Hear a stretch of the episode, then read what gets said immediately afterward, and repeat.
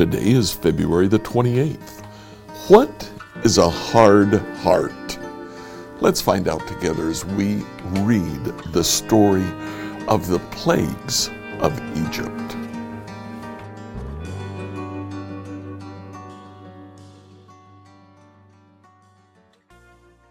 So, today, as we work through Scripture in one year, I'd like you to read Exodus chapters 9 through 11.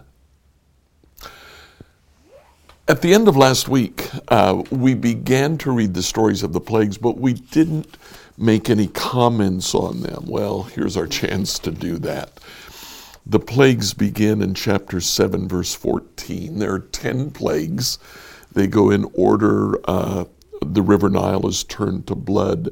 Frogs invade homes, gnats, then flies, then livestock boils, hail, locusts, darkness, and finally, the birth of the firstborn children in, in uh, Egypt. The uh, plagues follow a, a particular structure. Uh, they go in sets of three. The first, fourth, and seventh plagues, uh, the Lord says, uh, Go to Pharaoh, early in the morning. The second, fifth, and eighth plagues are all introduced by the phrase, go back to Pharaoh. And then the third, sixth, and ninth plagues occur unannounced. The plagues themselves are interesting. Now, I discovered this reading a, a couple of uh, books on Egypt um, and it, it tells us a little bit about uh, what actually was happening in the plagues. The first plague is turning the Nile River to blood. The god Osiris was the god of the Nile. He was worshipped in June in uh, Egypt. The second plague is a plague of frogs. The frog god Heka was worshipped in September in Egypt. Gnats came from the earth. The earth god Seb was worshipped in October. Do you get what's happening here? June, September, October. The fly god. Uh, actually, there is a beetle god. These may have been beetles. Uh, his name was Khepera. He was worshipped in November. The cattle god, Apis, worshipped in December. You notice how these go month by month? Um, boils, well, there's not a boil god. We're not, a, I'm not absolutely sure what happens there, but the goddess Neith uh, was worshipped in January. Uh, hail came as the seventh plague. The air gods Isis and Shu were worshipped in February. Locusts, well, the insect god, um, a, a, a number of insect gods were worshipped in March. And finally, the plague of darkness, the sun god, Ra was worshiped in April.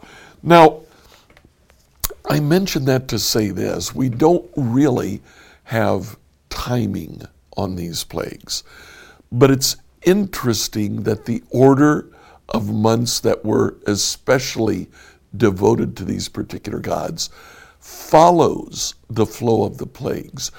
Could it be that the plagues occurred over roughly 10 or 11 months, and that as they occurred, Moses confronted each God in order and showed how Yahweh, how, how Jehovah was God over all of them.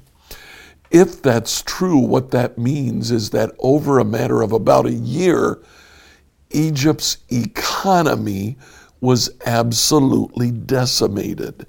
In fact, Moses refers to this in uh, chapter 7, uh, excuse me, chapter 10, verse 7. Pharaoh's officials now came to Pharaoh and appealed to him. How long will you let this man hold us hostage? Let the men go to worship the Lord their God. Don't you realize that Egypt lies in ruins? Its economy was devastated over a period of about a year.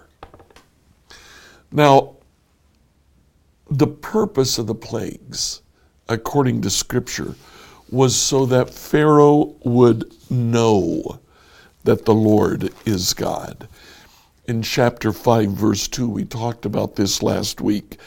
Pharaoh said, Who is the Lord? Why should I listen to him and let Israel go? I don't know the Lord. Boy, he's going to be sorry he ever said that. Um, there are references to Pharaoh knowing that the Lord is God. Chapter 6, verse 3, Moses goes back to Israel. And Moses says, God said, I appeared to Abraham, to Isaac, and to Jacob as El Shaddai, God Almighty. But I didn't reveal my name, Yahweh, to them. Literally, it says, they did not know me as Yahweh. Um, in the plagues eight times. God says, Egypt will know. Uh, we won't read all eight. Uh, the first one is, is good enough.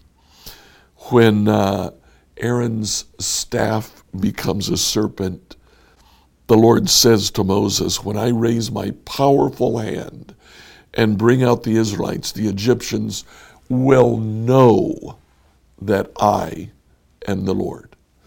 So we have this purpose of knowing, but we have a problem, and the problem is Pharaoh's hard heart.